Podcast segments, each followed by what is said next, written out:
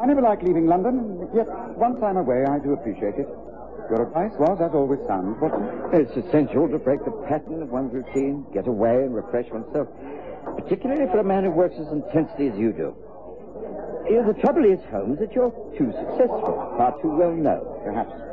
Uh, I try to remain in the background as much as possible. Oh, no one's likely to know you down here in Long Oakley. Well, here's to a pleasant stay. Good health. Good health, Watson. I don't believe it. It can't be, gracious me. Oh, it's incredible. It's Sherlock Holmes. Now, don't you remember me, Holmes? Leo Berry. Remember? The Bruce Partington plan.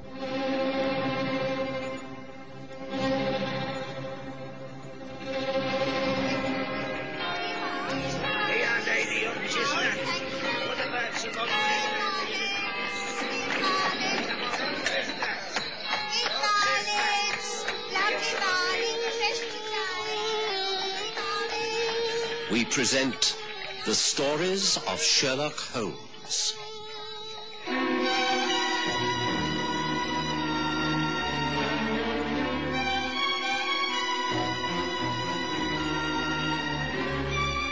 Death at Long Oakley.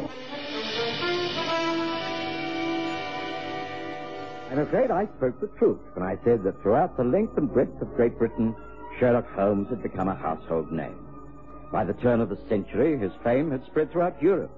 And so I should not have been surprised when, while taking a few days off in the country, Holmes was recognized. It was in the bar of the Spotted Dog at Long Oakley in Saxonfield. We'd only just arrived at the inn and had been comfortably accommodated in downstairs rooms with a private sitting room. But, as always, we found the warmth and companionship of the bar far more agreeable. And after all, that is where the local folk gather. Of course I remember you, Berry. You retired soon after we'd solved that case at the ministry. It's good to see you again. You're now content to be the local squire, is that so? Yes, I suppose that's what it amounts to. Ah, Dr. Watson. How do you do? Hello, Berry. Nice meeting you again. What are you doing down here? Not in the course of duty, I hope. No, just a few days out of town. Watson, as a doctor, says it's very essential. We're here until Monday, that's all. Oh, well, then I insist you come to lunch tomorrow. There's a carriage sent for you. I live up at Berry Lodge, just a few miles across the valley. Live there alone now. Just my nephew Roger and a manservant. But it's comfortable enough. Uh, will 12 noon suit you all right? No, we have no plans. What do you say, Watson? That sounds most agreeable. I don't know this district, but the countryside appears quite lovely. Oh, it is. I'll be able to show you about. Uh, please don't think me rude, but I have a special appointment with one of my tenants. Oh, usual troubles with rents and leases. I have to leave you. Uh, but I, I shall look forward to tomorrow. The carriage will arrive at 12.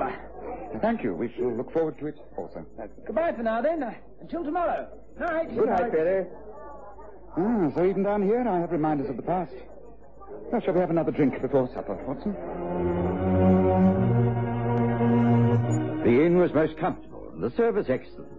After a good night's rest, Holmes and I spent the morning walking the village and surrounding lanes. We returned just before noon, and a carriage arrived for us on the stroke of twelve.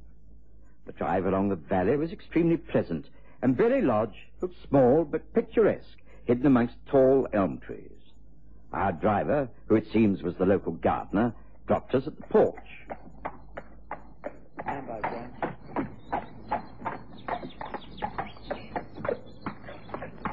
Ah, there you be, gentlemen. Thank you. Ah, by Jove, look, Watson. The very latest in motor cars. Yeah, them newfangled machines banging away over the countryside, frightening all the animals, stinking the place out with their fumes, uh, ought not to be allowed. What make is it, Holmes? I don't think I've seen a car like that before. It's a Panhard, 1903, last year's model. Extremely smart. Now, this is the transport of the future, Watson. Uh, who owns this machine? It can't be Leopold Berry, surely. Oh, no, it belongs to young Mr. Roger Berry, sir. Oh, well, I don't know where youth is coming to. Up and down to London, and it is all the time. Uh, well, sooner him than me. Uh, Come on, Bessie, old girl, come on. Day to you, gentlemen. I'll be ready to drive you back to the dog whenever you want it. Come on now, come on, Bessie, old girl. Come on now, come on. Excuse me, Mr. Sherlock Holmes, Dr. Watson. The master is expecting you. Will you kindly step this way? Thank you. The grey-haired manservant who met us at the porch showed us into the house. It was simply but tastefully furnished in a colonial style. We were ushered into a small sitting room and asked to make ourselves comfortable. Holmes, unlit pipe in his mouth, gravitated towards the bookcases, and I found myself staring out across the well-kept lawns. But not for long, because we could not help overhearing a conversation coming from beyond the folding doors of an adjacent room. I'm sorry, it's quite out of the question, Roger. But why, Uncle? I've been honest with you. I told you that I'm in love with her. I want to marry her. It's impossible. I forbid it. It's quite absurd. I've no desire to discuss the matter further. I am over 21. I can do as I please. And you won't even meet Claire. But I'm sure if you did, you wouldn't take this unreasonable attitude. Roger, she is a coarse girl. She is a dancer. She works in the theater, but that's not a crime. I won't discuss this. Excuse me. Uncle, I'm going up to town. I shall see Claire in the show, and then I intend bringing her back here to this lodge. I have a right to ask my friends down. I've done it before. I'm asking Claire to come here, and you will have to meet her. And if I forbid it? I shall still invite her. You're too much of a gentleman to ignore her. Oh, please, Uncle, meet her, talk to her. You see for yourself what a wonderful, lovely girl she is. Don't refuse me this, please. Roger, I have far too many other important things on my mind at the moment. I cannot agree to this. Now, excuse me, I'm expecting guests. I cannot agree to anything you may say. Excuse me. Uncle, you can't leave things like this. Ah, you're already here. Uh, sorry to have kept you waiting. Oh, uh, meet my nephew, Roger. Roger, this is Mr. Sherlock Holmes and his colleague, Dr. Watson. How do you do? How do you do? How do you do? Look, I'm sorry not to stay and talk, but I have to go up to town. In the Panhard that's waiting outside. It's a fine model. Thank you. I enjoy driving it. I hope to see you again sometime, Mr. Holmes and Dr. Watson. Uh, goodbye, Uncle. I shall return from town about midnight. Excuse me. Well, now, come, let me show you around my humble abode, and then uh, a drink before lunch. Uh, would you care to see the garden first? It was a pleasant visit, and in the late afternoon, the old gardener was called upon to drive us back to the inn. If Holmes had any inkling of the trouble to come, he didn't express it. We spent the rest of the day quietly. I retired to my room quite early, leaving Holmes reading and smoking his pipe in our sitting room. It was about one o'clock the next morning when I was roughly awakened. Watson. Watson, wake up. Wake up. Come on, wake up. You must dress quickly. Watson. Uh, uh, what on earth? What is it, Holmes? What's the matter? A message from the lodge. The carriage is here again. We have to go up there straight away. It's Leopold Berry. He's dead.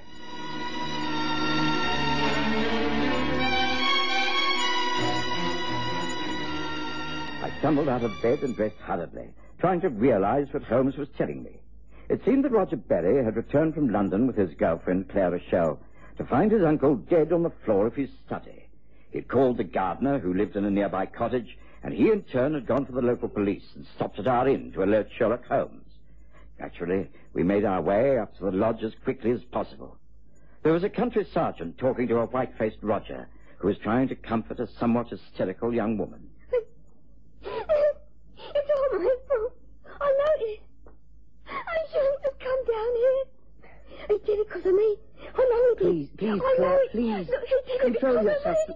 Ah, Mr. Holmes, Dr. Watson. This is Sergeant Marks. Sergeant, this is the famous Mr. Sherlock Holmes who's visiting the village. He knows, he knew my uncle. Uh, good evening, Sergeant. Uh, do you mind telling me just what has happened? I've only just arrived here myself, Mr. Holmes. It seems there's been a tragic death. Mr. Roger here sent for me. Gas. Do I smell gas? Yes, that's right. Well, let me explain as briefly as possible, sir. Uh, Claire and I motored back from town, getting down here about midnight. I left the car outside and we came in the front way. The light was on in the study and I thought my uncle had stayed up for us. He knew I'd invited Claire down. I asked Claire to wait in here while I went for uncle. I don't know. I, I want to meet him yet, Roger. Oh, I'm scared. Oh, nonsense. He'll love you the minute he sees you. Just wait here. He's in the study. The light's on. Just across the hall. I- I'll get the two of you together and you can talk while I put the car away. Oh, no. No, stay with us. I, I don't want to be with him alone. Uncle? Uncle, we here? Uncle, may I come in? Uncle? What the devil? Uncle! Uncle! Oh, no. Oh, no, coffee! Uncle! What is it? What's the matter? Stay where you are. Stay there. What is it? Claire. Claire, there seems to be trouble. Uncle, uh, the gas. It must have been an accident or he must have gassed himself. He's just lying there. No, no, don't, don't go in. Please, uh, go out of here. Down the back way to the cottage. Call the gardener. Get help. We need a doctor, at the police. Now, go, darling, please go. Claire went for help, and I, I went back into the room. I uh, turned off the gas fire in the hearth and uh, opened the French windows. You didn't touch the body. Well, I well, I tried to drag him out, but uh, the fumes were too strong. I thought he might still be alive, but I'm sure now that he wasn't. All is exactly as I found it. Please, Mr. Holmes, come and see for yourself. If he's gassed himself, then then why? Why should he do such a thing? Why? Followed Holmes and Sergeant Marks across the hall and into the study. There was still a faint smell of gas in the room. The body of Leopold Berry lay on its right side on a rug in front of the fireplace. The knees were drawn up, and the posture looked so comfortable that at first glance he could have been fast asleep. Holmes knelt beside the body. Hmm. No one has been in here or moved the body, Sergeant? No, no one, except Mr. Roger when he found things exactly like this. What of the manservant who let us in at lunchtime? He goes up for weekends, he does, up to town. Then Berry was here alone this evening. That's right. Perhaps that's why he took the opportunity of doing away with himself. No one was about to stop him. He didn't kill himself, Sergeant. He was murdered. Murdered? But what makes you say that? Well, there's been a blow on the cheek here. Hasn't there? You see? Ah, that is a quite definite bruise. You think someone knocked him unconscious and then turned the gas on and left him? Well, it could be so. Uh, could you examine him, Watson? I don't expect a detailed report. We'll have to wait for a post-mortem for that. But can you estimate the time of death? Oh, well, give me a little while, Holmes. I remember to bring my pocket egg kit along. Makes a first aid examination easier. So it's just a, a few minutes. Hmm, I'll try not to disturb the position of the body. Uh, look, I think it's very important to the case. Now, Sergeant, tell me all you can about the deceased. I knew him professionally some years ago, but I'm not familiar with his private life. Is Roger Berry his only relative? As far as I know, yes. Rumour has it that Mr. Berry was a very rich man. Roger is his only heir, next of kin. Of course, there may be a will. The lawyers, Hackett and Brown, handled all these affairs. They'll be able to tell us about that. Hmm. The estates are quite big, I believe. He must have had difficulties from time to time. Did he have any enemies amongst his tenants? Well, no, no, don't think so. Some folk didn't care for his high-handed manners, but, well, don't think anyone around here wished him any harm. Hmm, I see. I'm not usually called into a case of sudden death until long after all the clues have been destroyed by the police. This is one of those rare occasions when the answer should be clear to me. Have you any comment, Watson? Well, I can tell you that the man died as a result of gas poisoning. That he's been dead for approximately two hours, certainly no longer. I estimate that he died at 11 o'clock last night. Eleven o'clock? Well, the post-mortem will be more specific, but I'll wager that I'm not out more than 20 minutes either way. Eleven o'clock? That's curious. That means Mr. Roger can't have anything to do with it. He was in London collecting his girlfriend about that time. Yes, yes. Yes, I think you'd better go and take a statement to that effect, don't you, Sergeant? Just take down the times when Roger arrived at the theatre, all the people he saw, the time he left London to drive back here. I have no doubt Miss Rochelle will be able to confirm the latter part of his story. Yes, yeah, right on, Mr. Holmes. Anything else I can do? No, not at the moment. Uh, Watson and I will come through if we want anything. Very well, Mr. Holmes. I'm certainly glad you happened to be visiting down here. It's a bit out of my depth, I am, and no mistake. Ah, now, Watson, this has all the appearances of a most unusual case. I appreciate all that you've done, but now I want you to turn your attention to that bruise on the left side of the face. Uh-huh. But first, look at the position of the body. Could he have been asleep when the murderer struck him? Oh, yes, possible, I suppose. Yes, but highly improbable. Have you a scalpel in that kit of yours? Oh, yes, of course. Why? Scrape a tissue from that bruise and then examine it under my powerful magnifying lens. Very well. I can't think why you should request this apart from the fact that... Just wait a moment. Well, this isn't a usual bruise. This has been caused by hypostasis. That is a staining caused simply by the body leaning heavily against an object after death. It's a discoloration of the skin more than a bruise, is it not? Yes, yes, that's a good description. Just a minute. Let me get the glass on this. By Jove, Holmes, you're right. There's no extravasation of blood in the skin tissue, so, so there was no bruising after death. Hmm. So he must have turned himself over, or the body was moved after he had died by gas poisoning. Rogers said he was about to move the body, but didn't. Now, look, if the body was lying on its other side, that stain on the face could easily have been caused by hypostasis. Hmm. But, Holmes, if the man wasn't knocked out first, How did anyone manage to gas him? Well, he may have been rendered unconscious by some other means, Watson. well, it's all too puzzling for me. Yes, it's going to become rather more mystifying, in my opinion, but let's try an experiment. Once again, I must ask you to use your undoubted strength, Watson. Will you please pick up the body? Pick it up? Huh? Oh, well, very well. Now, you, you see from the way he's lying that it's easy to carry him. Now, can you very carefully turn him over and place him back on the rug? Right. Try not to alter the position of the limbs. Carefully now. Gently. There. That is? Yes. That's it. Now, you see what you've done. You place the body back so that the head falls forward and the bruise or blood stain is now hidden in the rug. In other words, this proves that the body lay in this position for some considerable time after death. Now, what does that mean? Yes, that the murderer had some reason for turning the body over, or that he was gassed in another room and carried in here later. Excellent, Watson, excellent. We shall make a detective out of you even yet. And there is one more point that backs up this theory. When Roger and Miss Rochelle arrived in this house, they didn't smell gas immediately, did they? But if this gas fire had been turned on full an hour before then, the whole of the ground floor would have been reeking with gas, now wouldn't it? Well, yes, of course. Then he was gassed in another room. Upstairs, perhaps. Oh, perhaps. Well, let's slip upstairs and take a look, shall we? Particularly in the master bedroom. We should be able to make it without disturbing the sergeant at his job of taking statements. Come, Watson. Follow me. Yes, this is the bedroom. Light that lamp, will you, Watson? Right. Now, what I'm looking for is a small bottle. It should be near the bedside. Look, there's a large gas fire here, Holmes, but it doesn't look as though it's been used lately. Shall I try the other room? No, no, no, I don't think that would be necessary. Yes, of course it could have been taken away. Hmm? What do you mean? Uh, what are you looking for, A Holmes? small bottle. Perhaps a pill box. Well, what do you expect it to contain? I'm not sure, but well, if Berry wasn't knocked out, then. Uh... Ah. Yes, what have we here? The very thing. Sleeping tablets. Now, the box is empty. Yes, the label reads one tablet to be taken at night as directed. Ah, yes, yes, it's slowly fitting together. And now, Watson, we must go downstairs and examine the outside of the house as silently as possible. Uh, bring the lamp with you. Make no sound. We must slip out of the front door and round the side path. Quietly. Ah, this way, Watson. But surely you aren't thinking of a burglar, Holmes. There's no evidence at all to show that the house has been broken into. No, no, no, no, I don't think it was. Ah, look, there's the car. Roger Berry's handsome new Panhard standing there just in front of the studio windows. Now, come along. I'm always interested in the latest cars, and this model more than any. Ah, good. Now, I shall have to make a detailed examination. Now, note, Watson, that this model has a large buggy seat at the back. It can be opened and used as an extra seat, or to store luggage in. Now, let's try, shall we? Yes, you see? It's large, quite comfortable. Of course, one is forced to look at the hood of the car all the time, but it is an extra seat. And what have we here? A large woolen traveling rug. That's interesting. Yes, and on the floor under the rug. Uh, uh, place the lamp down on the ground, will you please, Watson? Now, I'll close this first. Uh, there you are.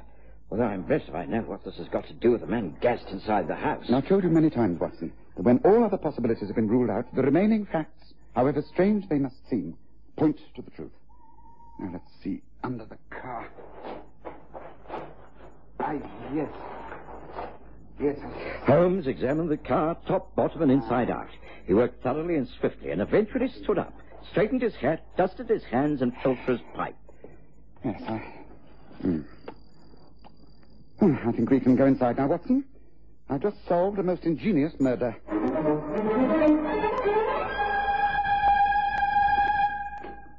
I'm so sorry to have kept you waiting. Oh, you've taken detailed statements, Mr. Holmes. Uh, do come in. Sit down. Pour yourselves a drink. I think you must need one. Thank you. How do you feel now, Miss Rochelle? Uh, a bit better, thank you, Mr. Holmes. Why do you think Roger's uncle killed himself? Was it because of me? The shame of, of Roger loving a, a chorus girl. Someone not worthy of him. Miss Rochelle, it is not you who's the unworthy person. It is the man you think you are in love with. Look here, what is this? What, what do you mean? You could hardly have realized that you were an unknown witness to murder this evening. You see, there was a third person in the car that drove you back here from London. What nonsense are you raving about? I'll tell you. You drove back here early last evening, didn't you? You continued your quarrel with your uncle. When he was adamant, you put into action a very careful plan. You gave your uncle a large dose of sleeping tablets and his after-dinner brandy. He soon fell into a drugged sleep. Then you carried him out and placed him in the buggy seat of your car, covered him with a rug and drove to London. You knew that the exhaust gas from a car produces the same post-mortem effects as coal gas, carbon monoxide. Before leaving this house, you turned on the gas tap in the study. Not too much, just a little bit. This is absurd. I've examined the car. You had to make a small adjustment. A rubber pipe connecting the exhaust to a hole in the bottom of the buggy seat. Uh, Tell me, Miss Rochelle, before leaving London, did Roger have trouble in starting the car? Oh, yes. He backfired a few times, and well, he got out and made an adjustment under the car. Of course, everyone laughed as we drove off. But it went quite well after that. The exhaust fumes going up into the buggy seat, which was quite firmly closed. Leopold Berry was lying on his left side.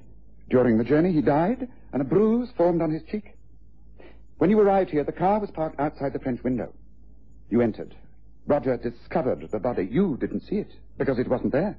After you'd gone to get help from the gardener, Roger slipped out of the windows, gathered the body up from the buggy seat, and carried it in, placing it down on the rug, but on its right side, not the left. That's a lie. It's a filthy lie. You'll never prove it in court. Never. Never. I will fight it in court. You can never prove this. Of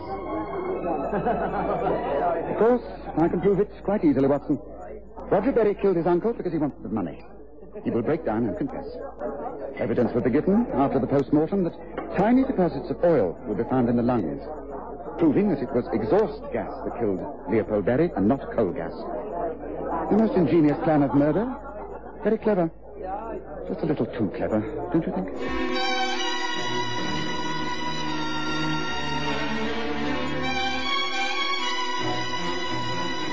Listen again next Sunday to The Stories of Sherlock Holmes with Graham Armitage as Holmes and Kerry Jordan as Dr. Watson.